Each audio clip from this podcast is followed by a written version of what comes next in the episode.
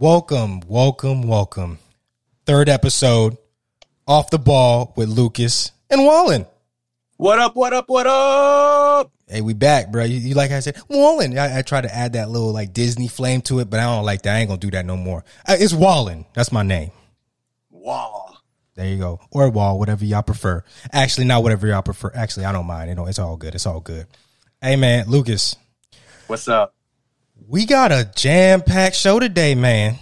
Hey. Lots of topics. Last night, you know, last night, last night was almost like a triple, like, sports day for us, right? It was especially with the N B A. N B A been killing it with the headlines. Shout out to the N B A. They always know how to keep it interesting year-round. Man, like, I've been really digging the whole N C double A March Madness setup with the N B A playoffs of games going all day. It's fire, bro. It's so fire. Like we we recording the podcast right now. We missing some games. I think I, I think uh, the the Jazz is going dumb crazy right now too. They was whooping the Nuggets, bro. Hey, listen, we called a lot of this stuff last show too, so we know what we talking I, about, y'all. I believe that. Yeah, that Jazz Nuggets series is going, you know, just as how you predicted. Back and forth, back and forth. Who would have thought? Who would have thought? But listen, we know what we talk about. We come in here, give you nothing but the freshest of takes. Hot take, hot take, hot take. I need to do like one of those like repeating things where I just have a hot take button. uh, but let's get started, man. Let's get started right into it. The N B A draft lottery was all the buzz last night. I was feeling it. It's always weird how like, what, like I think it was like fifteen minutes of actual coverage. And I was excited yeah. and like, on the edge of my seat the entire time because I was like, yo, if Golden State gets the number one pick, I'm going to be I, – I, I don't know why I was on the edge of my seat now that I think about it. I had no skin in the game, but I was like, I just couldn't imagine Golden State just winning all the time. I just couldn't. Yeah. I, I mean, I fully expected it to happen after, you know, after seeing the Cavs win the lottery, was it three out of four years after LeBron left? Very true. You know, I just you expect you expect that kind of stuff to happen at this point, like real talk. But I I, it, I remember them saying that like it was like a fourteen percent chance for, I think it was uh, the Warriors, the Timberwolves, and I think was it was it Chicago? I forgot who the other, other team was, but it was like a fourteen percent chance. But you know that it doesn't usually go like that because I feel like that happened last year where a team mm-hmm. had like the highest chance and they ended up picking like eight. Or nine. Well, the Pelicans made a huge jump last year in order to get Zion. Yeah. Yep. That makes and, and that's that's the weird thing. Like, and with all the like tweaks now to the actual, because they don't want people tanking. Like you, you just you just don't know who's going to end up on top. But look at look at look at look at God. Look at Golden State. All the basketball guys just looking out for them. Always just the rich getting richer. But we that's that's another topic. That's another topic. Let's yeah. We'll we'll get to that. We'll get to that. Your reaction on the top three the picks, right? The, the the order of the top three picks. I think we got we got obviously we got the Timberwolves. Mm-hmm. We got the Golden State Warriors at number two, and at number three, it escapes my mind. It's either Chicago. No, it's Chicago. It's Chicago at number three. Chicago, yeah, and then followed by um, the Hornets at number four. I yep. think that's what it was. So I think that's the first time the Hornets have been up there in a while, but. That that's That's I think I think Kid, Kid Gilchrist. Yeah, yeah, that was that was a oh man. It's been a while. Is he even? Oh no, he still is. Okay, I was like, where is he's Kid? He's with uh, the Mavericks now, and yeah. I don't think he plays at all. Yeah, I'm like, where is he even now? I'm like, is he still in the league? I'm like, yeah, he is in my head. I'm like, he definitely is. But yeah, so like, it's been a while. I think like the last time I think they were really that high was like, wasn't Kimba like a top three pick? I think yeah. Yeah, yeah. Uh, it's uh, so I just looked. It's it's Charlotte at three, Chicago at four. That's what it is. Okay, see, listen, guys, it happens. But yeah, there you go. Chicago at uh, Chicago at four, Charlotte at three. That makes a lot of sense. I just remember that kid looking really upset when he didn't he didn't make it higher. So I thought he was number four, but he was definitely pretty pretty bummed out about it. But. Yeah, your reaction, man. Like, how do you feel about that? That I mean, the top three with the Hornets being at number three, the Golden State Warriors being at number two, and the uh, Timberwolves being at number one. You know, I think the biggest question for me is obviously the focus on the Warriors. What are they going to do with the pick? They're a team that is built to win right now. Steph Curry, Klay Thompson coming back for next season. Uh, this season, these losses is more of a mirage than anything. Can they trade that pick for a guy who's going to help them win a championship next year? Do yeah. they draft somebody? Mm-hmm. What route do they go? Do they go the route of maybe a younger player who they can develop to kind of take over, um, you know, with Steph and Clay getting up there in age? Or do they draft somebody who maybe uh, higher floor, lower ceiling type prospect who is going to help them out right away? Yeah. I'm, I'm listen, I I know that one's the like the the biggest reaction that people have. I obviously, if they were number one, it would have been it would have been a nasty looking situation just for the league in general. Just because, not in a bad way, saying that like they they they've found a way to like manipulate things or make it seem like they, they, to where they're they're fixing the game. That's not like what I'm saying at all. I just don't want nobody to say think that I'm saying that. What I'm saying is, if the Golden State Warriors had number one, they it, they had the number one pick, it would be really strange. Obviously, it probably is a little bit better that they didn't win last year, but they just been had, had this reign for so long. Like, I think, what, five years where they've mm-hmm. been able to consistently be in the N B A. Literally every year they've been in N B A finals except for this year, right? So I think that seeing them do that one year, have like a fluke year where everybody gets hurt and everything, and now that they end up being the number one pick, that would be a weird situation just to have all together. So I think that, but again, at number two, the rich get richer, right? Like they're exactly. out of all those teams, they're ready to go, right? They, they're like, they didn't even need to be there. They could have came back like and not had a lottery pick at all and been okay and been a playoff team, and we're, we would be talking about how deep they can make it in the playoffs this year or next year coming up. So all those things are very interesting for me. Like seeing, it was also very strange watching it last night, seeing uh, Steph Curry being the representative for the Golden State Warriors and then D'Angelo Russell being the representative for the Minnesota Timberwolves. It was really strange because like you, you guys were just teammates like a few months ago. I promise you yeah. guys were. It's, it was strange. It was really weird. And then but Steph Russell had the even fuck- mentioned, yeah.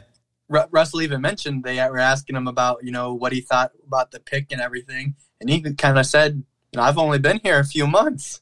Literally, you know, yeah. I mean, we'll, we'll we'll we'll figure out what to do with it. This is great, but you have you have you have Steph. This is like just my random note that I'm putting in. Steph had the braids too. I'm like, why did you pick today to have the braids? That, you know what? I shouldn't talk about that because that's weird. But at the end of the day, it was like it was just a strange, strange experience for me seeing that because I was like, they were teammates like a, a few months ago, and now like they're kind of competing, but they're not competing. It, I, the whole thing is perplexing to me. Just seeing when they send their players as representatives and stuff, I always try to figure out if there's like some ploy that they're trying to do. They they talk about good luck charms, or they just yeah. probably want to look good P R wise. But I'm sure it is. Like Steph didn't need to be there. Steph yeah, I mean, Steph, Steph is the face of the franchise, so I'm sure that's just all it was. Yeah, uh, that makes that makes a lot of sense.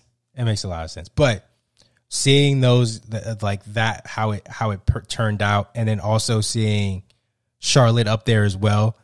We gotta start talking about those prospects because you know there's no there's no Zion Williamson in this draft. There's no uh, Kevin Durant. There's no LeBron James. Right? There's nobody that's like there's no Anthony Davis. There's yeah. nobody that that just stands out to you that says, this person, this guy is going to dominate the league, or this is a f- surefire pick. But we do have picks, and we do have some top guys that we can get into. I know you have some favorites, so mm-hmm. I'll let you. I'll let you go ahead and and uh, go ahead and steer the ship here on this one. Yeah, I mean, like you said, this is definitely a draft where there's no consensus number one prospect. There's nobody. This wasn't a year where there was a a, a tank for Zion or anything like that. But I'd say it's still a deep draft.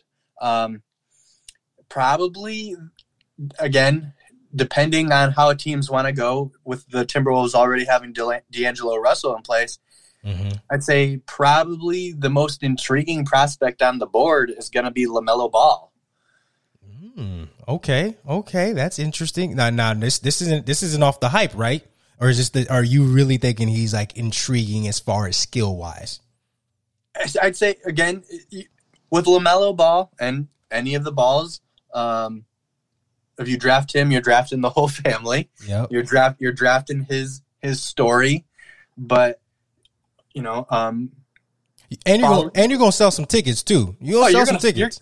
You're you're buying you're buying the hype. Yeah. But I'd say with him, you know, he's really I think has shown that he's uh, maturing, and his game is a very intriguing style. Uh, he was playing last year in the N B L in Australia, where he won the their version of the Rookie of the Year award.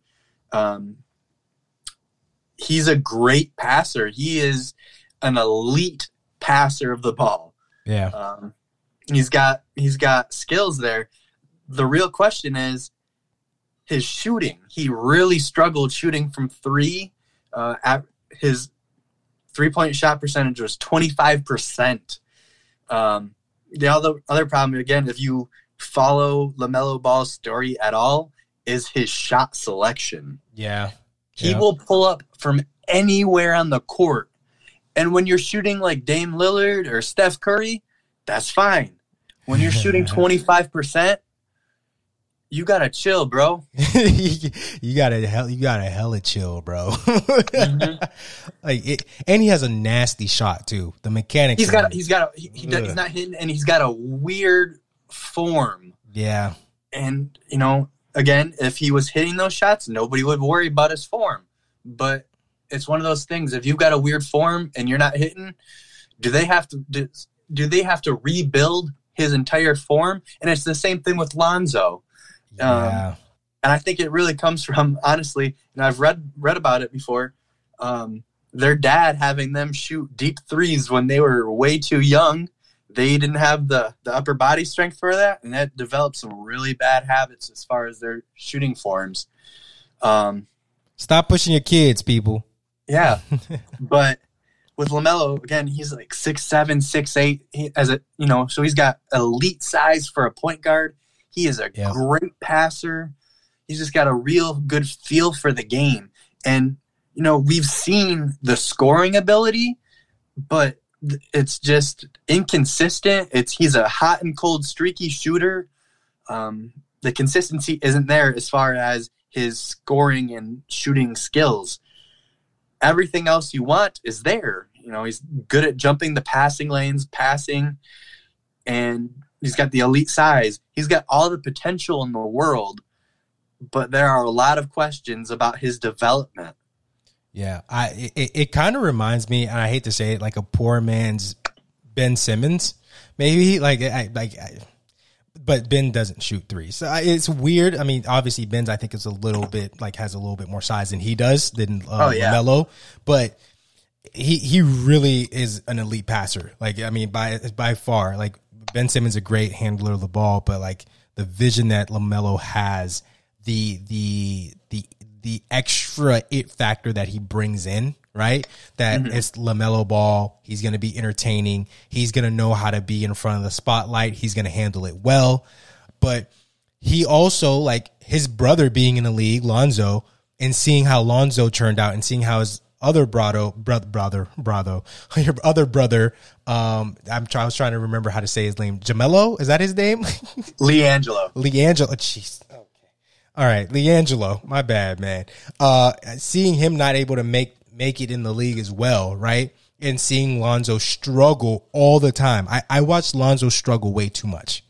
And, and Lonzo has a lot of the same issues that people see with LaMelo. Exactly. And like, I'm sure LaMelo Ball does not, is not a, an elite defender either, which yeah, you know, I'm, I'm just, I'm, I'm, there's a lot of question marks about him, but you know, if you bring him in, a lot of people are going to be looking at your franchise, a franchise that I think could take a, take a, probably good stab at it.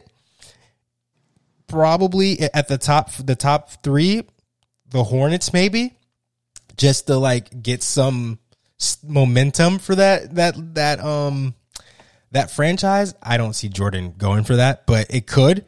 But then like he probably is gonna fall most likely unless he really balls out during these uh, these next couple months, and he's as he's being evaluated, unless he balls out, he's probably going to fall. And I can see the Knicks taking him. I can see a couple of yeah, I could definitely see the Knicks taking him for sure. Now that I think about it, but yeah, I'm I'm I'm not sold on LaMelo, but I'll tell you who I am sold on though. No, let's hear it. James Wiseman. Oh, okay, okay. I, I like him. I know he he only played one game. Uh, and did he only play one game? I don't think very, he he he, he, he three did, games. Yeah, three games, and then he forfeited the rest away, like by walking away. So he, he came close to like playing like twelve N C double A, like oh, because he had to do the, the twelve N C double A uh, game suspensions for yep. all all that stuff that happened before uh, he got there, but. Watching him play was impressive. Like I, I, and then his size, his ability. I think that he has a lot of potential to really fit well at for any of these teams that are looking for a center. Now, I don't know if he can be that stretch, that stretch five. I'm, not, I'm not sure yet. But if he can add that to his repertoire, who? He's, it's a and he he has he gives you that Rudy Gobert like type of defender, like a real type of game changer where he can really defend the middle the, and defend the paint and make sure that like he can be that that that tower that can add that extra defensive prowess to your team, and he can develop offensively as well. And you don't know he might be he might be great, but just that in itself, he's and he's athletic, right? So I think that a lot of these things. Make him, I think, the surest thing to a sure thing. There you go. The surest prospect that is like the sure, the sure thing. I know there's a couple other guys that look really good. I know there's Anthony Edwards. I know there there's o- Obi. Is that his name? Obi. Uh, Obi. Yeah, Obi. Uh, I know that you have a lot of those guys, but I think that getting a seven one center for the most part would be a pretty decent. Like especially for Golden State, I'm like Golden State could use that, right? Like they they could, they could they could definitely use that. You don't need to be special. You don't have to be like an offensive guy. Like just I just need you to rebound, and I need you to probably be able to suck in some of those defenders from the shooters. That's all I really need you to yep. do. Rebound, block shots, and dunk dunk it when you have wide open chances because everybody's out on the perimeter. Literally. So, like, it's even as a de- for development for him, right? Like, I know they'll probably be like, yo, just kick it out to him. But, like, developing-wise, like, he can focus on him becoming a better basketball player instead of him, like, thinking about, like, I need to be the man right now. He can take his time and, like, work on the mechanics, and we can probably see a full a full piece of work, right? Like, as he continues to progress in the league. But, I mean, again, Golden State wants to win. Um, and I don't know if they are going to take him, but I I like him personally. Yeah, I you know I agree with uh, you on James Wiseman. I think he's got the potential to be the best player uh, coming out of this draft when we look back at it, you know, in five years. Yep, guy who's seven one, super athletic, block shots, rebounds. You know, again, he's only played three games in college, so. It's almost like a Kyrie Irving situation yeah. where you're you're basing it a lot of on what we think he can do and not necessarily what he's done.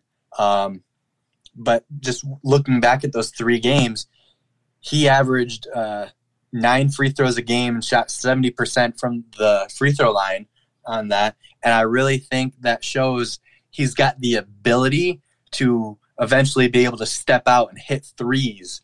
Um, you know, when he was in high school, he very much kind of tried to pattern his game almost like after a Dirk Nowitzki.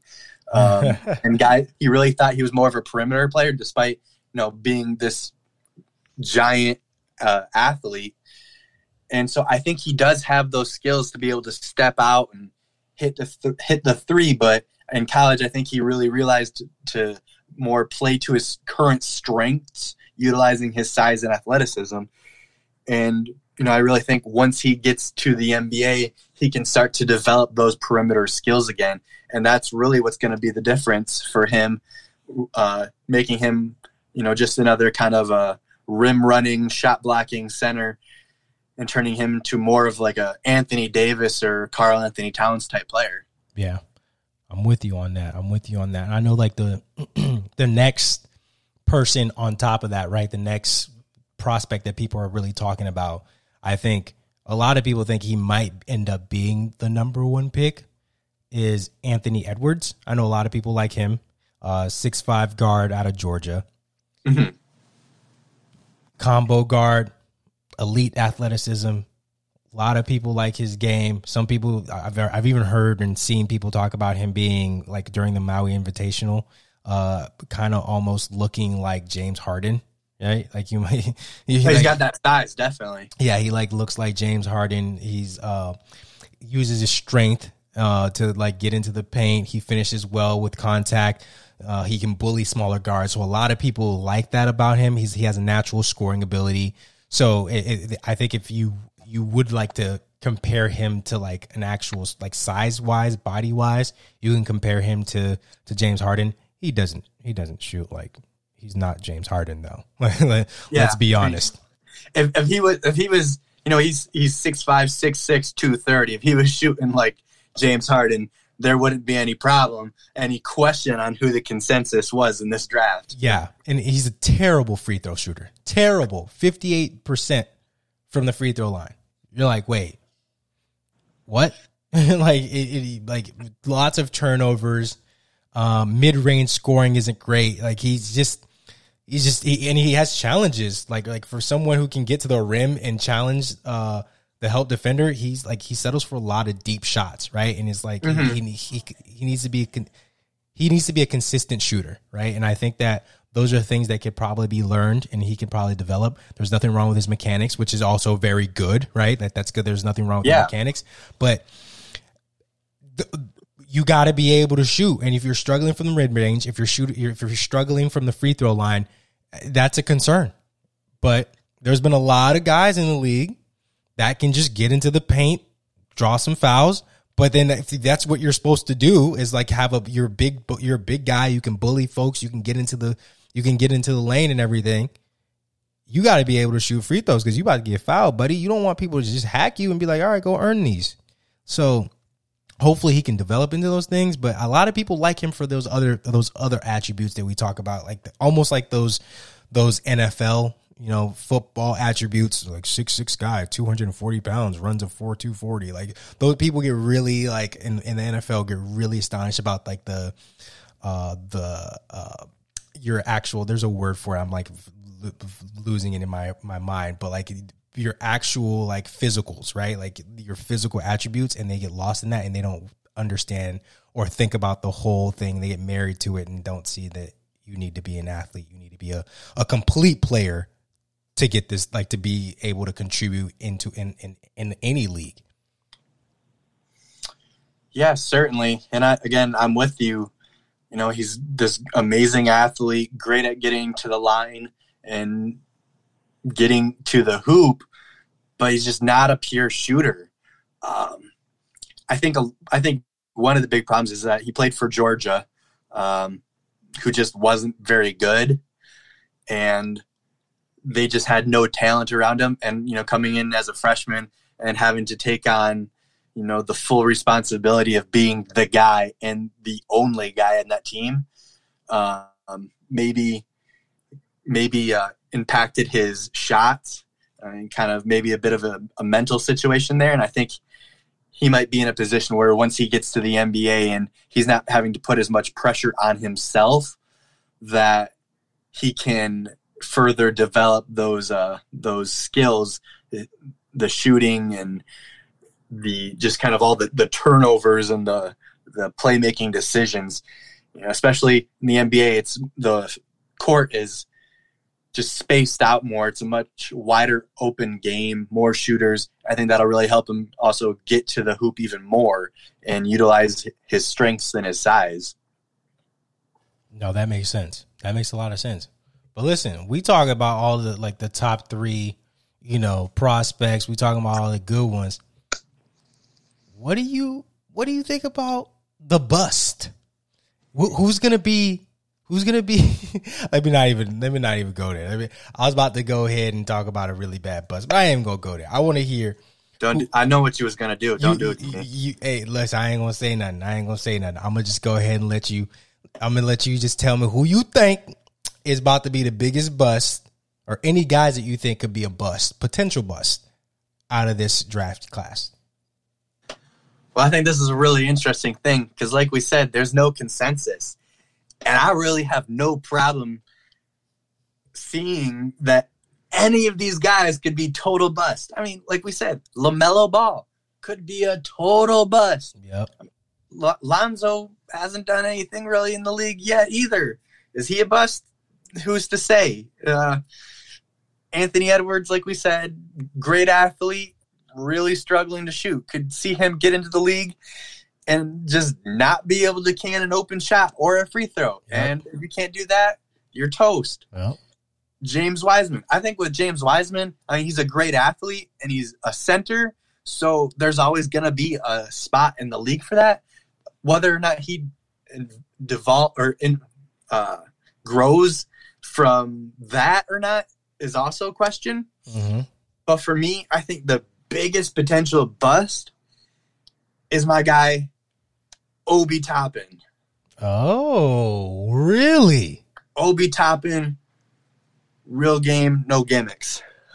Oh. Except it might be more like no game, all gimmicks at this point. Oh, no. Not Dayton's finest. Uh, yes. Saying I, I hate, so. I, I hate to do it to him, but I got to do it to him.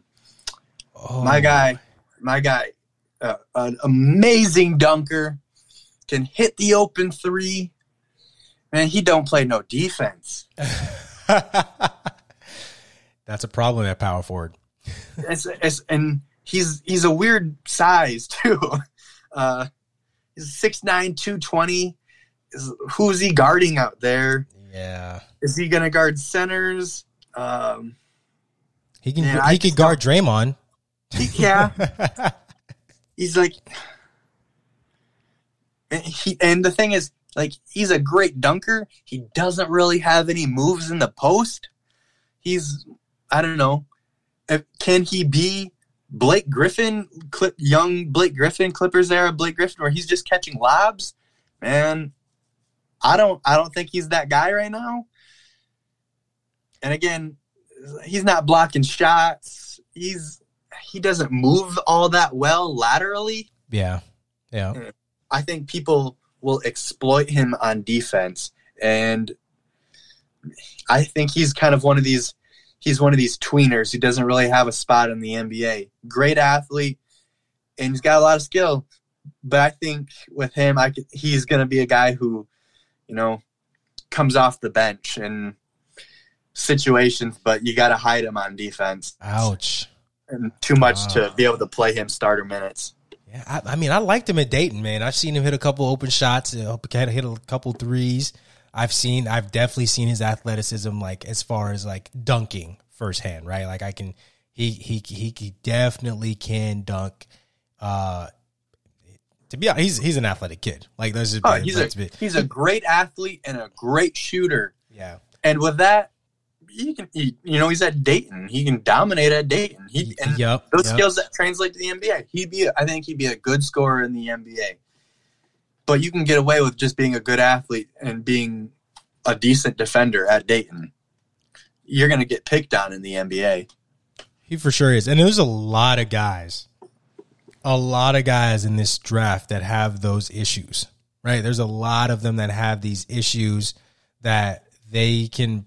Potentially, potentially get picked on really, really bad, or like, like you talk about LaMelo. Yeah, you can pass, great passer, but you can't really do anything else. You have like uh, James Wiseman, right? Who's like, you, it's a question mark because we just the only question mark we really have is like we haven't really seen you play. So, exactly. so we, you might be really weak in a lot of areas, and we just didn't get to see it. And you got Anthony Edwards. Big side can't you can't you can't shoot you can't you can't you can't shoot you can't shoot free throws, and that's supposed to be your your, your game is getting to the uh getting to the paint, right, and, and and drawing contact. And you got you got Obi right here, man. You got him, and he's athletic, but he can't Can't defend nobody.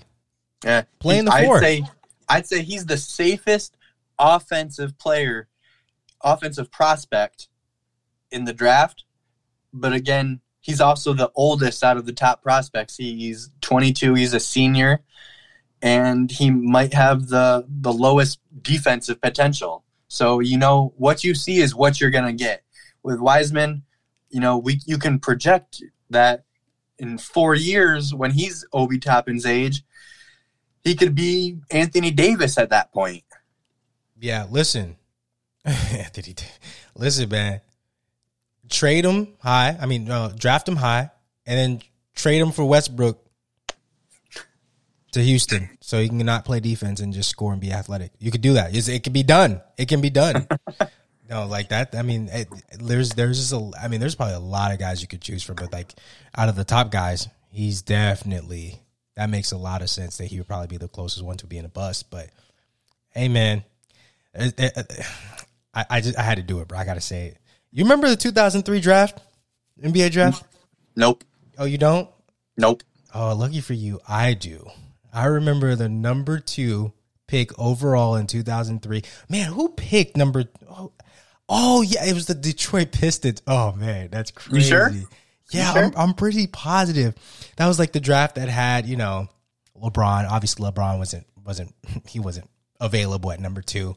Carmelo Anthony... Chris Bosh, oh, and my guy Dwayne Wade, and all those guys were in that draft. But I feel like the Pistons didn't. The Pistons didn't draft him. They they drafted this guy with like some weird yellow hair. He almost had that that um that Aaron Rodgers haircut with the with the with the blonde. Oh man, what was his name? Darko Milicic. Well, can you can you help me with that? No, no. That, I mean, two thousand three. That's all. It's all blank for oh, me. It doesn't what I what I do remember.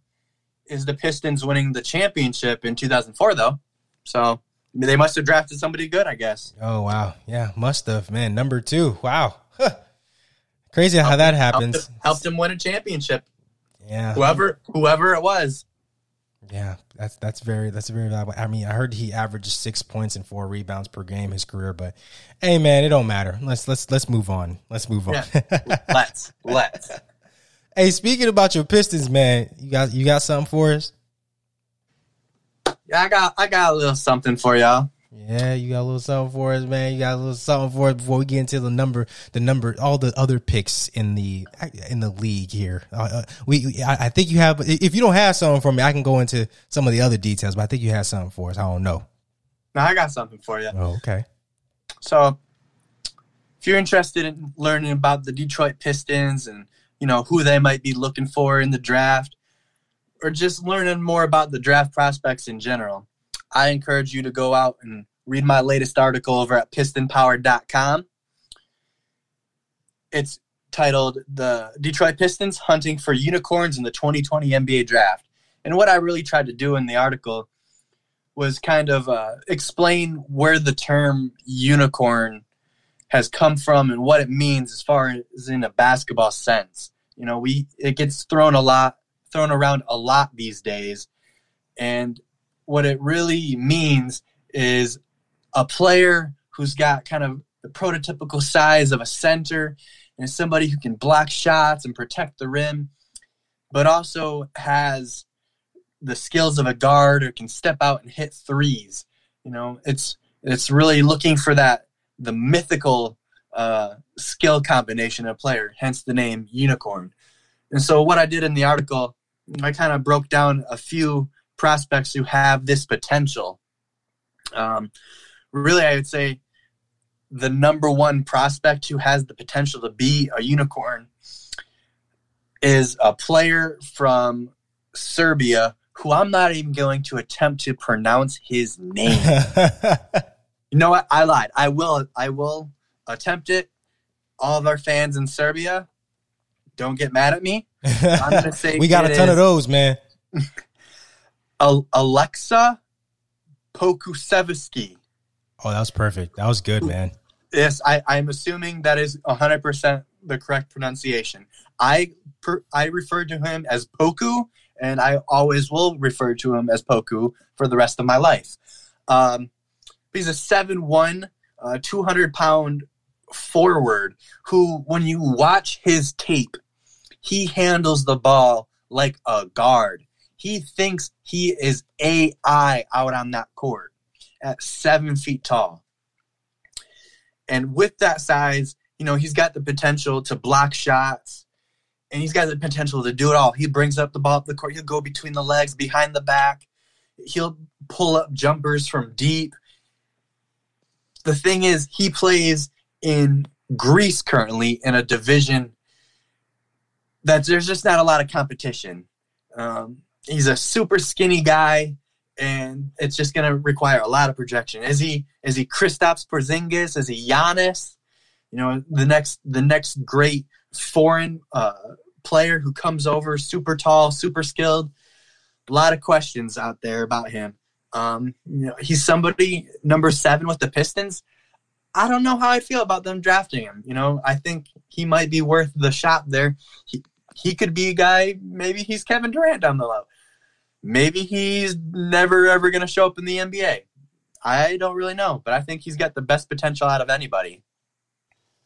As long as he don't turn out to be, oh yeah, I remember this, Darko Milicic. That's his name. Oh, yeah, yeah. As long as you don't t- turn out to be that, that'll be good, right? I, you know, I don't know who that is. Um, you, you keep referring to this player. I've never heard of them. I hope maybe they had a good career. Maybe they won a championship in their first s- season in the league. I don't really know. Hey, listen, um, listen. The the the the best three hundred fifty pound cherry picker in the world. That's who he is. Bet you didn't know that's where he ended up, right? He owns a cherry farm. Just letting you know. and, and I'm sure I'm sure he's enjoying life. Yeah, yeah, definitely, definitely won a ring way before LeBron, Carmelo, Dwayne, and Chris Bosh. So, had, I think salute. Some would argue that means he had the better career then. That some might, some may argue that for sure, for sure. There's they're they're, they're out there, but. I just want to touch on it real quick. Let's go down to some of these other picks before we move on, like like just, just really quickly. You, you you touched on the number seven pick by the Pistons. I'm sorry that happened to them. I thought they were definitely going to be higher than that. But also, it's not like you're hunting. You know, like you guys are going through your, your rebuild mode. I think that you're looking for some good fish. You have a great G M that's been very, very good at, you know, finding talent that is actually really, really great. Like, so he used to be with Oklahoma City Thunder, and we know how that turned out. They had like three all-stars and three M V Ps there, right? So exactly. So, you know, that's that's what you guys have with the Pistons. But, you know, you touched on it a little bit. What do you think that they're thinking out there? You know, I think that they're going to look for a point guard. That's, you know, that's been the consensus. The the general thought is that, I mean, the, they need a point guard. They have Derrick Rose on the roster currently, and he's great, but he is not – the point guard of the future. Um, so, it, but it really depends on what falls to them at number seven. Like we talked about earlier, LaMelo could fall to them at number seven, and I think they take him there. There's also a, a German prospect uh, named Killian Hayes, who I am a big fan of. Um, Mostly his first name. I'm just kidding. But big, big fan of him. Uh, six five lefty from Germany. Uh, good potential. And the other, the third point guard, uh, Tyrese Halliburton from Iowa State. All, all, actually, all three guards are about six, six five or taller. Um, all have shown potential. Um, great passers. You know, outside of LaMelo, and even LaMelo, you know, have shown potential to be good shooters and good scorers. I would be happy with all three, but I'd say probably my My ranking of the three would go LaMelo, Killian Hayes, and then uh, Halliburton, personally. But, you know, it depends who falls to them, and we'll see what happens. Maybe they don't go point guard at all. Yeah, a lot of things can happen at number seven. Um, yeah. But you know where a lot of things can happen at? Number eight, the New York Knicks. Ooh! Trash, trash, trash, trash. Man, I don't. They can't catch a break, man. What are the Knicks? What are the Knicks going to do? That man, they they are cursed. They just need the the homeboy just need to be, just sell the team, and like he's just bad omen, man. He he one hundred percent is bad omen. But at the end of the day, man, what are you gonna do? Like, Oh gosh, I mean they were they, they got pretty decent. They got a pretty, what was it, number three last year or number two? No, I think it was. I think they were number two last year. Were they? They were. They were in. Uh, no, no, no, no. They were. They were number three. They were number three because I think yeah. Ja, ja went number two. Yeah, so. Zion, Ja, and then R J Barrett. Yeah, yeah. And and R J Barrett, eh, poor guy, poor guy. Yeah. I mean, listen, man. I the, the Knicks, I, I they can't even get free agents to come there. It's just dysfunctional. It's dysfunctional. Man, I don't, I just don't know what the Knicks are doing. Like I thought they were gonna blow it up and then build around R J, and then they went and signed like five power forwards as free agents. Yeah, they don't know. I don't. I don't know what they're doing. And then they fired their coach, and they don't know. They're they're a mess. They don't know, and and that's how it's going to continue. And they don't know. They don't know, and I'm okay with that. I'm okay with them not knowing. I I I, I wholeheartedly am, uh, just because. I guess to be honest, the, the league would be better if they were good. But they're not going to be good. No. At all. So I'm I'm I'm not even gonna pretend like I think that they're gonna be decent ever in or even in the foreseeable future. Because it's just I, I just don't see it. But listen, maybe when our, our kids are older and they got kids and we got we got great great we got grandbabies and stuff. Maybe they'll be better. Man, the Knicks haven't been good since Stephon Marbury was there. Think about Stephon Marbury is still playing till this day, folks. Uh, to this day. Not obviously not in the N B A, but no. But like at the end of the day, man, like I'm I'm not gonna rag on them too much on the Knicks, but. They need to figure it out, man. They haven't been they haven't been great in a long time, and then they the, just the whole thing with Carmelo. They just they just, uh, we're just gonna move on. Let me move on to something more productive, okay? Number two pick, Golden State Warriors. This was why was something I wanted to focus on here. Hot take, hot take, hot take. Golden State Warriors. The rich keep getting richer, right? They're they're turnkey. They're like a nice, beautiful, beautiful home sitting on two acres of land. Just built, turnkey, walk in that thing. You don't got to do no reconstruction. And you go, you know what?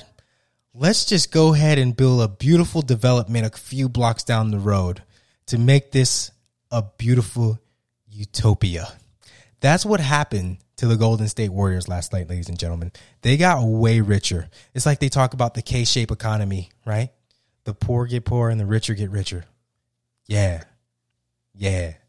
Golden State is Wall Street. They're doing great. Fantastic. Oh, I'm going to leave Oakland. We don't want to be in Oakland. We don't like you guys. You guys don't, don't, you, you guys aren't our kind of crowd. We, and plus the Silicon Valley guys, they, they, it's too, it's too far of a drive. We're going downtown San Francisco. Oh, Chase Center. That's what we'll call it. Richer, richer, richer. But here's, here's my hot take here. Okay. You ready? Hit me.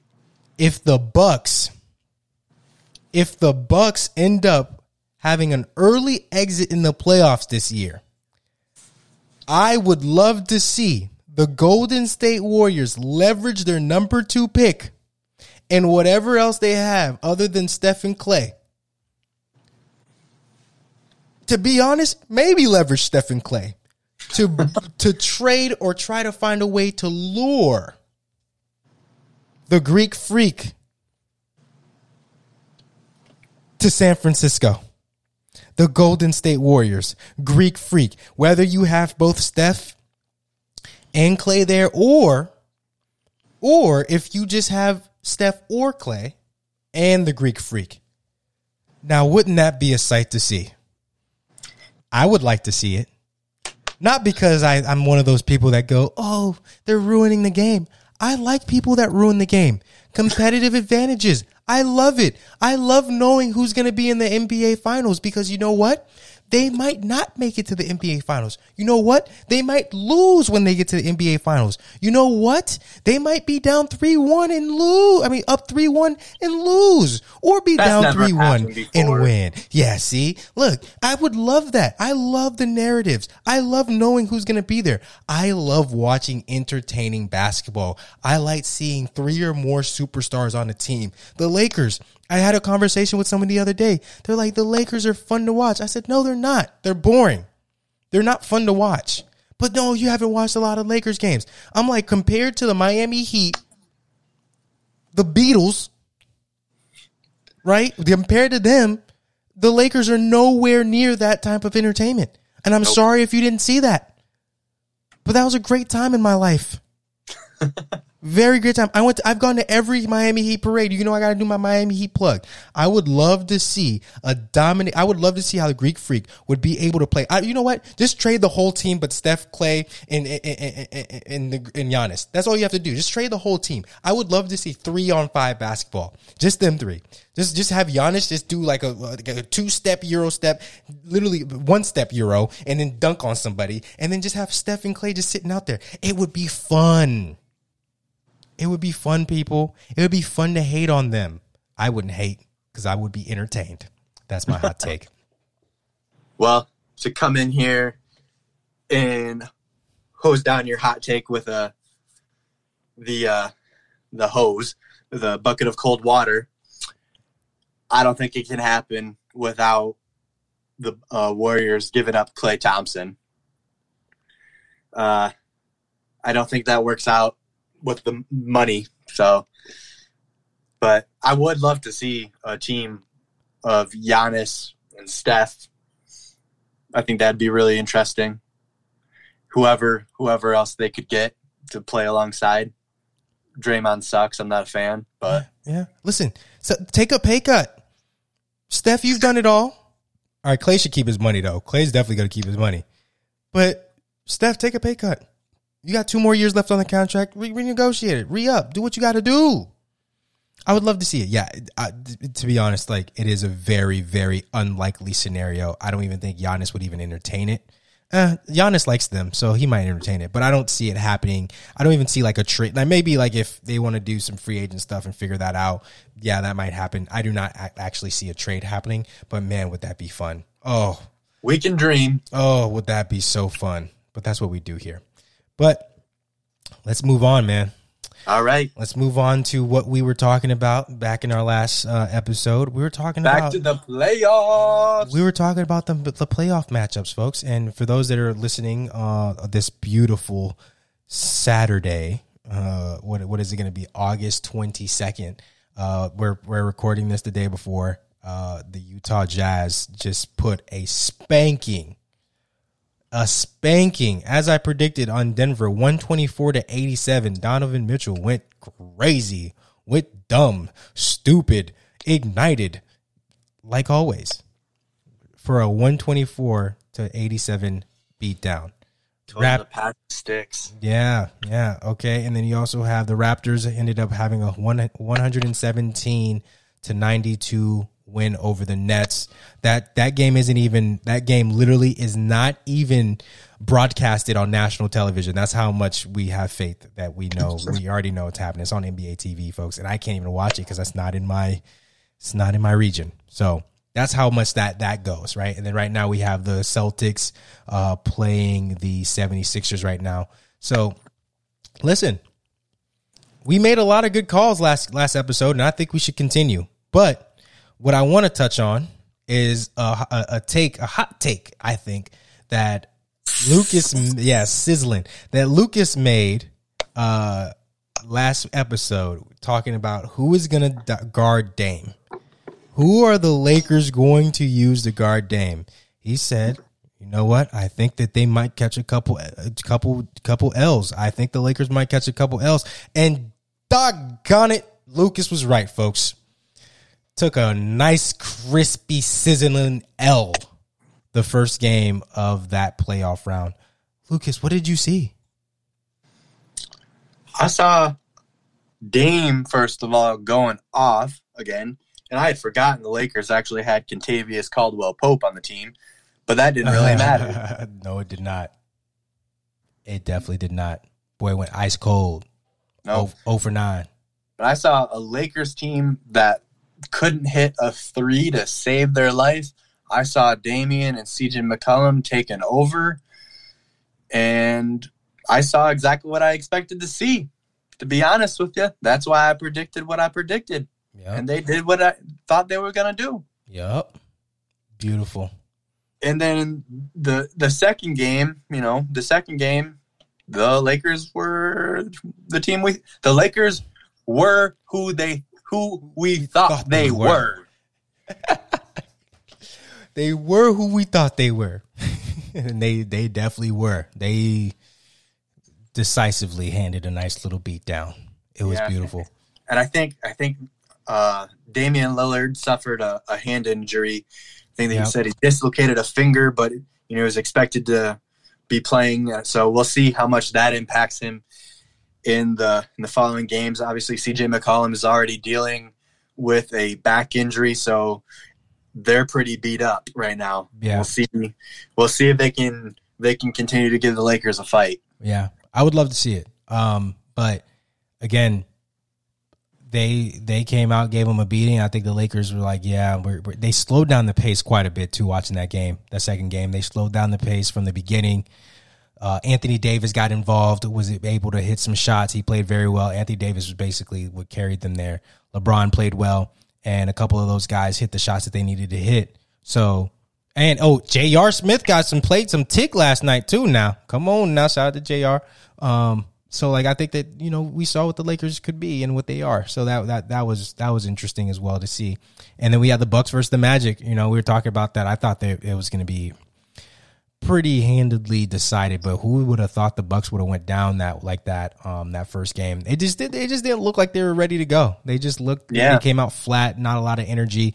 And boy, did they turn it around yesterday in, in game two. Yeah. Again, we saw the very similar things to what we saw in the Portland Uh, Lakers game. The eight seed wins the first matchup. Second matchup, that number one seed shows why they're the number one seed.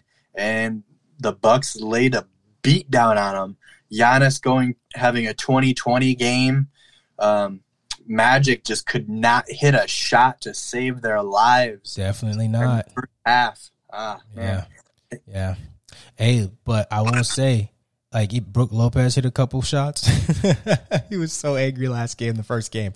Um, yeah, listen, they came out with such so much energy. It was different. Watching those those two teams play, watching the Lakers and the Bucks play, they played the same, basically. Like, w- differently, like, the pacing was different. One was flat. I think the Lakers played good the first game. It just, you know, just didn't end up going their way with missed shots. But seeing the Bucks come out, right, like, in the Lakers, the Lakers came out and they were all right, right? They, they did what they needed to do. They played calm. They slowed down the pace. But seeing... Seeing the Bucks come out with the energy that they did game two until the end of the game, they brought it the entire game. Even at the end where they were getting a little sloppy with turnovers and fouls, they were still like intense. They had to take Giannis out because he was a little too much. They're like, yo, Giannis, come sit down, bro. Relax. But he knew that he had to like step it up to that game right there. And now I think that's you're going to start seeing that now because home home court advantage isn't a thing now. It's not like when you come out and you realize, like, this is the playoffs. The fans are, like, hype. It's ready to go. These fans are happy to be here. It's a playoff game. They probably had to pay one hundred fifty dollars for their tickets. Let's go, right? And you can feel that atmosphere, and they don't have that now. And I think that that showed a little bit. And, mm-hmm. and, and a lot of those teams, like, Portland isn't an eight seed. I would even argue that ma- the Magic, like if they had all the players that they needed, they're not an they're not an eight seed either. So all that being said, I think that you know they're they're they're learning how to adapt to these playoffs now within the bubble. So it was good. It was good to see, but I think it's gonna go the way we think it's gonna go. And I still think that you know even those other games, like those mid tier seed games, are going how we think they were gonna go. So yeah, uh, yeah. And yeah, uh, let's move on, man. Let's move on real quick. Yeah, definitely. So kind of transitioning back to the football and specifically the college football world with everything that's going on with that right now. I don't know, Wallen, did you see the uh, the Big Ten football players' parents protesting outside of the Big Ten headquarters. Yeah, boo-hoo. Shut up. Yeah. Like, oh, man. Shut if up. If if those are your parents, man, I can't imagine how embarrassed you'd be. Like, so for those of you who don't know, the Big Ten canceling fall sports, and specifically football, a lot of the parents of the football players are very upset by this, that they're not allowing the kids to play in the middle of a pandemic. And I'd say, I don't know, maybe ten of them, ten parents decided to go all the way to Illinois to protest outside of the Big Ten headquarters, holding signs, uh, let them play, let them play, in what might be the most pathetic rally protest I've ever seen since the last time they took the McRib off the McDonald's menu. Let my boys play. Man, can you imagine how much, like, like maybe the pandemic's really getting to people. How how much time do you have to, like, have on your hands to be a Big Ten parent? Most likely your kid isn't going to Illinois, right? They're not in school anywhere in Illinois. Drive all the way out there, probably on their Facebook page that they have, and say, let's go out there and tell them how we feel. Protesting's cool right now. Let's go out there and rally. They drive out there and say, let our kids. To be honest, I actually think most of them probably aren't their parents, to be honest, because I've saw a lot of stuff on Twitter asking for uh, the commissioner of the Big Ten to, to, to get fired. I'm like, how weird do you people have to be to want someone fired for wanting to protect your children, as you should care for? Protect your children, because we all know it only takes one person to be a super spreader, and you have to shut it all down so it was all for nothing. Would you just not rather just wait? And most, think about it. These teams are large teams, man, especially these football teams. Your kids' chances of making it to the league are very slim. Even if your kids like are like a top, maybe a, a, a first round pick or so, right? Maybe you might have an argument. Yeah, when we if you and it's not even canceled, it's postponed. If it's postponed, okay, if it's postponed and you start in spring of next year, right? Let me think about it. Yeah, even if it's the summer, whatever it may be, at least your kid's going to be playing, right? And if your kid's a first-round pick, he's probably going to be taken anyway. So, like, I don't understand. I, I really don't understand it at all. And if you are parents doing that, you're spoiled and you need to shut up. That's just my take. Nah, I, I agree with you. You know, the Big Ten made the right decision, I feel, in canceling the season. The only thing that I can agree with with the parents. Tread carefully. That, I'm going to flame you. All right. No, I'm, I'm. Is that I think the Big Ten should have been more transparent with their reasoning and their process and how they came to the decision to cancel. Okay. Because even a lot of the athletic directors from schools are like, I don't know if there was a formal vote. I don't know who if it was just the commissioner who made the decision. And it really doesn't matter if it was just the commissioner who made the decision. If the school presidents made, did a vote, it doesn't matter. But just tell us. Just tell us what the process was. Because right now, it look there's athletic directors like, I don't know. I don't know what happened. Nobody was telling us, is telling us anything. There's no reason for that. The, the commissioner just say, the school presidents voted and we decided not, not to have football. It wasn't unanimous, but the majority felt it was the best decision. Or I made the decision as the commissioner of the Big Ten to cancel football. It's my job to look out for the safety and well-being of these athletes. That's all you got to do. All right, Lucas. The flamethrower is being mounted back up on my wall. You're lucky. I'm not going to flame you. That's a good take. All right. I put, yeah, put it put it above the... the the fireplace there. Yeah, yeah, I'll definitely put it above the fireplace. Uh, that's a that, and it's a valid point. Be transparent so you could probably avoid a lot of this stuff. Uh, but again, man, that guy's doing like they're doing the right thing. They're just they just are.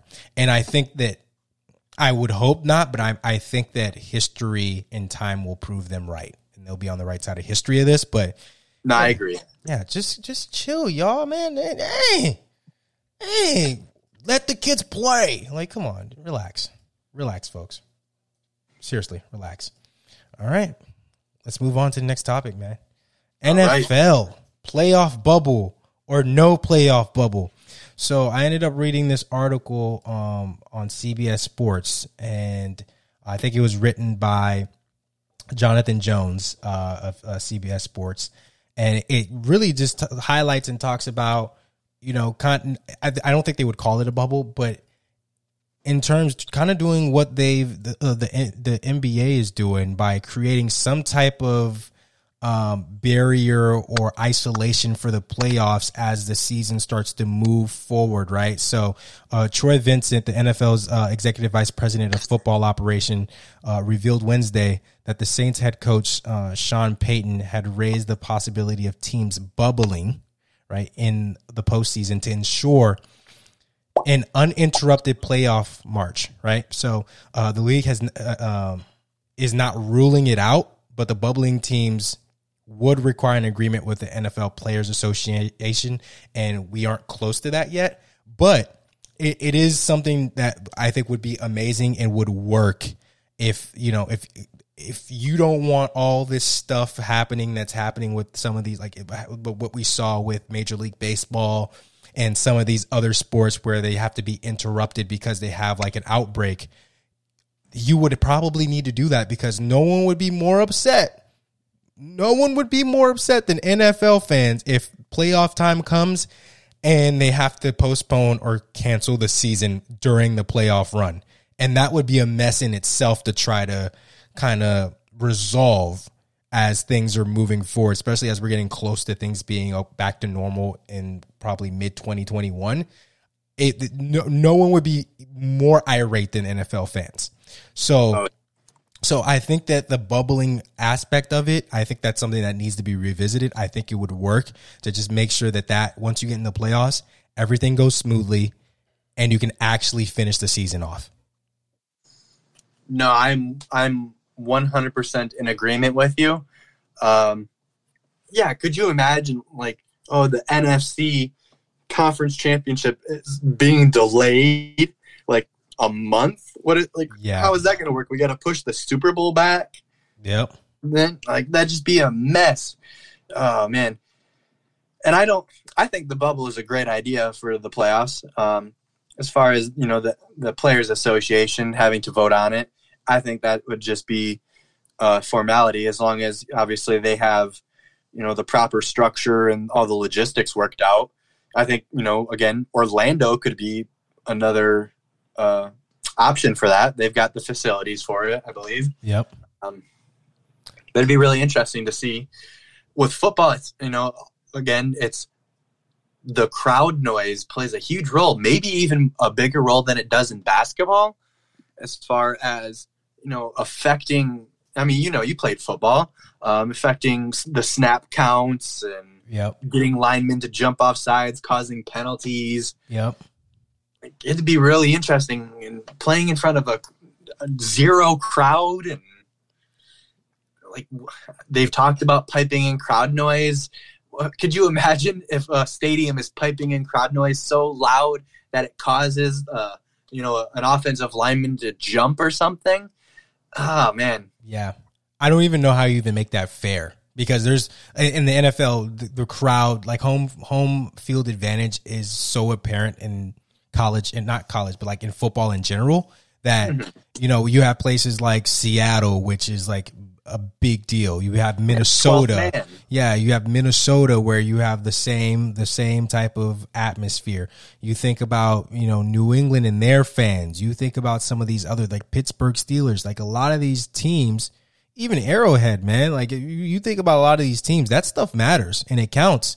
And, you know, getting a team to to come out there and have to deal with that twelfth man or that the fans, it really does make a difference. So it's a valid point. I don't know how that would work. And I would hope they would they would not pump so much music, like noise into the stadium that it would probably like, how would you do that fairly? Like, oh, it's the Seahawks playing this game, so we got to bring it up a couple decibels. Exactly. How does like, that work? This the the Patriots are are using sonic warfare equipment and, you know, busting eardrums of the other teams. And New England would definitely take part in whatever illegal activity they would need to take part in to get the advantages with the crowd noise, for sure. Like, no, this is how loud our crowd always is. Everybody's yeah. always deaf after our games. Yeah, what do you mean? What? They they couldn't hear? Oh, their, their ears are bleeding? Oh, tough luck. Our guys had some padding in there. No, like, that makes sense. And I also want to point this out real quick. How convenient is it? Not convenient. How telling is it that Sean Payton is the one that raised the possibility of teams bubbling? The man that already knows he's probably going to make it into the playoffs and also has been cheated, gotten like, like yeah, been slighted quite a bit in the playoffs, would be like, I want no interruptions. Exactly. Don't, don't mess this up for me. Of course, Sean Payton would bring that up, and I, I completely understand. Well, could you could you imagine if, again, let's use the Patriots as an example, even though Tom Brady's not there, but let's say uh, Cam Newton gets hurt and is out for three, four weeks, and it's like, well, the the the championship game is the ne- is the following week. Guess he's gonna miss it. Oh, well, we're going to take a month off before that game now because of COVID and whatnot. So ah. giving, giving the the other team a chance to get healthy. and ah, like, That is a great point. Yeah, I could definitely see that. I could definitely see that happening. Yeah, that makes sense. I mean, not, yeah. it doesn't make sense, but like I could see that happening for sure. Um But yeah, man, there's there's so many things that still need to be worked out with the league. But it is it is very nice um, to see those those guys out there, full pads, you know, getting after it, practicing, everything being fine. Um, it's it's encouraging to hear. Hopefully, it stays that way because I hope that we're wrong on a lot of these things that have to do with COVID and what's going on with sports. I hope we are very wrong. Uh, but it's just with, with history and data and science, it just doesn't sound like it's going to come out great. But, you know, let's be optimistic for, for like two seconds. Like, let's say that everything goes well, right? And they we have Super Bowls and we have college football all the way through with no issues. That would be very refreshing and nice to have. Yeah. Well, and I, I, I can't remember who it was, but I read an article. I had an interview with a Jacksonville Jaguars player uh, talking about, you know, just how serious they're they're taking COVID and everything, and th- with their protocols in place, they all understand like this is their livelihood. They're very serious about how they're handling things and making sure all precautions are being taken, and kind of just self-policing their teammates and everything too. Yeah, and, you know that's that's encouraging to see, and it makes me believe that we're gonna have an N F L season. Yeah, sure. Which, uh, a few weeks ago, I was not confident about it all. You and me both. You and me both. Shout out to Leonard Fournette for putting that one hundred dollars bill on his back plate. uh, all right, man. Let's let's let's end it off with our uh, final thoughts, our final question. All right, here. Uh, all right. Today we got N B A playoffs first round upset. Who are you taking? I'm going to take the Mavericks over the Clippers. Series tied one one right now. Luka, Luka been going off. Honestly, they could have uh, pulled the upset in the first game of the series had my guy Kristaps Porzingis not been tossed off some absolute nonsense, a terrible call by the refs. True, true, so, true. My guy, not my guy, uh, playoff Paul George, P G thirteen, not been looking so hot. Kawhi trying to carry that team. Lou Williams, Lou the wingman Williams. Mm. Uh, he's been playing good, still doesn't play any defense. It's a great, very interesting matchup. Very fun matchup to watch, too. A lot of, a lot of talented guys, a lot of uh, great skills. You know, it's always fun to see uh, Boban Marjanovic, uh, the eighth wonder of the world, whenever he gets to check in for the Mavs. Highly encourage everybody to check that game out. Yeah. All right. I like it. I like that. even though you don't need me to like it, I'm going to say it anyway. uh, you've clicked, you've clicked the like button. I've, def- I've smashed the like button, my friend. Uh, uh, I'm going to go ahead and, uh, to no surprise of anybody, I'm going to uh, go ahead and take the one that a lot of people didn't see coming, right? A lot of people didn't see this coming. Uh, people, this was a, a, a team that was really low in rankings here. Uh, people thought that they were going to do way better than they uh, kind of ended up doing, um, and they they are the lower seed in this one. But I've always had faith in this team. I think they're definitely going to definitely going to make it all the way through. I'm going to take the Miami Heat over the Pacers. You know, I mean, it makes sense. They're already up to two oh. Like, why, why would I not Woo! Take that? No, I'm just kidding. I'm just oh kidding. man, I'm just oh. I'm just kidding. I can't do that to you. My I can't face do that. Is melting yeah. from the hotness of that take. Yeah, yeah. I, I can't. I'm not going to do that to you. I'm not going to do that to you. What I'm going to do is I'm going to double down and actually not. Not double down and just pick one scenario, which I was, which Lucas made me not take my my. It, it, what he made me not take what I wanted to say. I wanted to say this last time, but Lucas persuaded me not to. No, not really. I just said I, it weirdly. I am a conniving, a conniving individual. Yes, you took away my hot take, and you know what? I am. I'm t- claiming it now. I'm taking it back. I am taking the Utah Jazz. Number six in the West to upset to upset the number three Denver Nuggets. I'm taking it. I'm doubling down. I did. Pre- I, I will give you the give everyone the benefit of doubt and give myself the benefit of doubt here. I did present it oddly. Oddly, the last time I was like, yeah, like Denver, like you know, like they're really good. I like think they're going to be really good. They're coming in, they're playing well, but you know, I, but I also don't like. I mean, I, I also think the Jazz are playing well. I don't know what they're going to look like, but I just I, I delivered it weirdly, and you can go listen to episode two if you want to hear that. I did not do it well, but and then I ended up picking eight different scenarios to what would he, happen. He covered, he covered his bases. I definitely, I definitely did. But now that I kind of feel like. It's not that big of a, a, a deal, and I and they just won the second game. I'm taking the Utah Jazz over the Nuggets to win the whole series. I almost said whole thing, and that would have been definitely a no-no.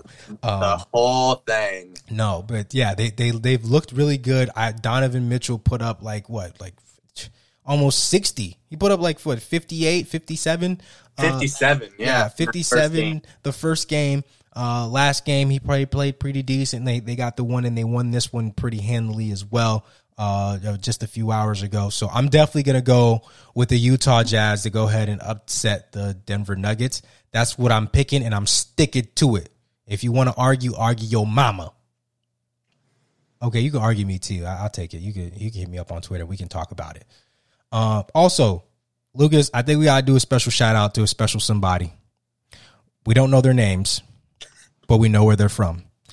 Shout out to all of our podcast friends and listeners that are listening. Thank you for making it all the way through. But a special thank you to our friends in Israel who are listening to us. We see you on our analytics, and we much love you. Like, much like Amari Stoudemire, we are big, big in Israel. Very big. We're and, and our podcast is really bigly out there. Real bigly. The and, biggest. And we appreciate all y'all. Um, and yeah, that's how we're going to wrap it up, man. We hit it with the final, with the final, uh, question slash hot take. Lucas, y'all make sure y'all go ahead and t- check out my, my boy Lucas's, uh, article. It's a great read. Really talks about, y'all always talk about unicorns. Y'all don't really know what that mean. Go get your education. Check it out. piston power dot com. Do your Googles. Find my dog. Uh, and again, thank you all for listening. Thank you for making it this far. We appreciate you. We're going to keep knocking these out. You see, we bringing them more frequently. We're going to keep upping the production. We're going to keep getting better. Uh, and yeah, we love y'all. Like my dog Lucas said, the last one, salutations. Peace.